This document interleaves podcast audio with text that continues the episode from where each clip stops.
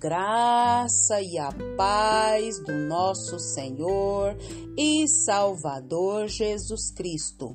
Aqui é Flávia Santos e bora lá para mais uma meditação. Nós vamos meditar nas Sagradas Escrituras, nos Salmos 118, versículo 28. E a Bíblia Sagrada diz: Tu és o meu Deus, graças te darei. Salmos 118, 28. Oremos. Pai, em nome de Jesus, nós queremos pedir ao Senhor, Paizinho, com muito temor e tremor e entendimento, perdão, Pai, perdão dos nossos pecados, perdão, perdão, perdão e que o Espírito do Senhor continue trabalhando em nós e através de nós, Pai. Mas santifica-nos conforme a tua vontade. Agradecemos ao Senhor, Paizinho, por mais um dia de vida. Agradecemos pela nossa saúde, agradecemos pela saúde dos nossos, agradecemos pelo teu cuidado, pelo teu amor, pelo teu zelo. Agradecemos, Pai, porque até aqui o Senhor tem nos sustentado com mão forte. Paizinho, continua falando conosco. Nós precisamos e necessitamos da tua palavra, da tua sabedoria, do teu entendimento, do teu discernimento. Ó oh, Pai, ensina-nos a tua palavra e nos conduza aos teus caminhos. É o nosso pedido, agradecidos no nome de Jesus. Amém. Nós Vamos falar hoje sobre gratidão. Deus nos concede mais um dia de vida, mais uma semana, mais um mês. E parece que uma insatisfação tem tomado conta da nossa vida, tem tomado conta das pessoas que estão à nossa volta. Tudo é motivo para murmurar, tudo é motivo para reclamar, tudo, tudo, tudo, tudo é motivo para ficar insatisfeito. E o salmista diz: Tu és o meu Deus. Ou seja, uma pessoa que sabe quem é, uma pessoa que sabe quem serve e uma pessoa que sabe para onde vai. Tu és o meu Deus, graças te darei. Quando eu sei quem sou, quando eu sei quem sirve, quando eu sei para onde eu vou, tudo que nos acontece ou Deus permite tem um propósito maior e melhor. Vamos entender isso? Dificuldade, doença, dor, pobreza trazem tristeza? Claro que trazem. Traz medo, traz solidão? A maioria de nossas vidas e corações, essas dificuldades, esses problemas todinhos traz tristeza, traz medo para o nosso coração. O que há de bom em estar internado por mais de um ano esperando por uma cirurgia? Qual a vantagem em perder um filho? Que vantagem há em uma bomba nuclear que ceifa milhares de vidas? Que vantagem há? Que vantagem há nessas situações e em tantas outras mais? Lembra daquela viúva, a oferta da viúva? Lembra?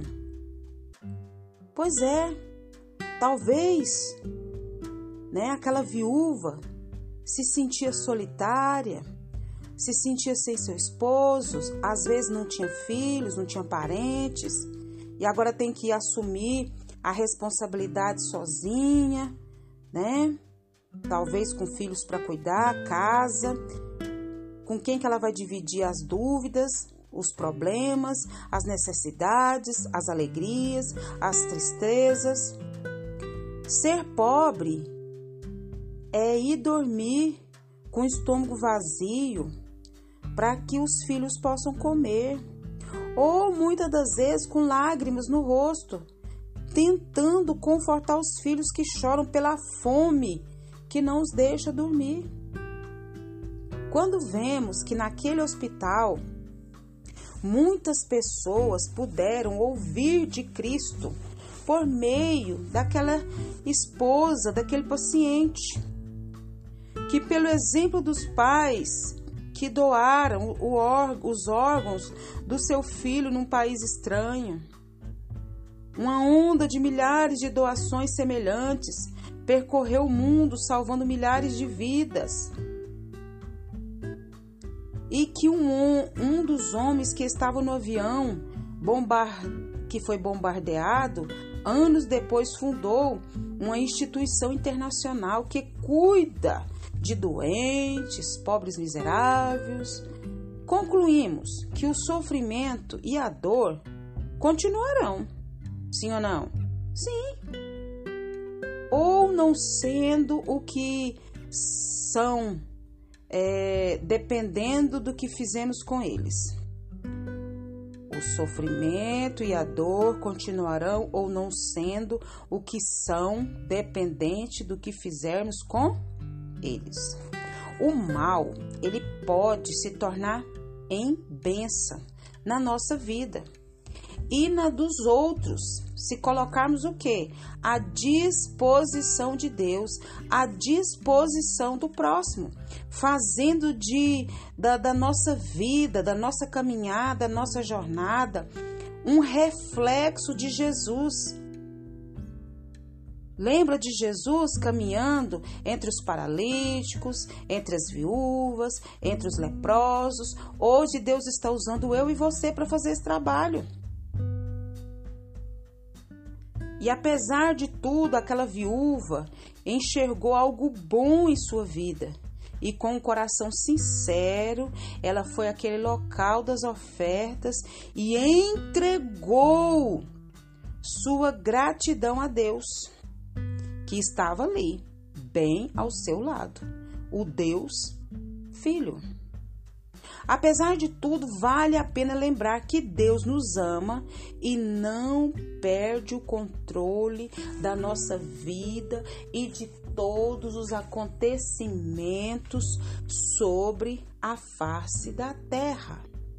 Tá chovendo? Glória a Deus. Tá calor? Glória a Deus. Tá ventando? Glória a Deus. Não tá ventando? Glória a Deus. Tô passando por uma angústia, glória a Deus.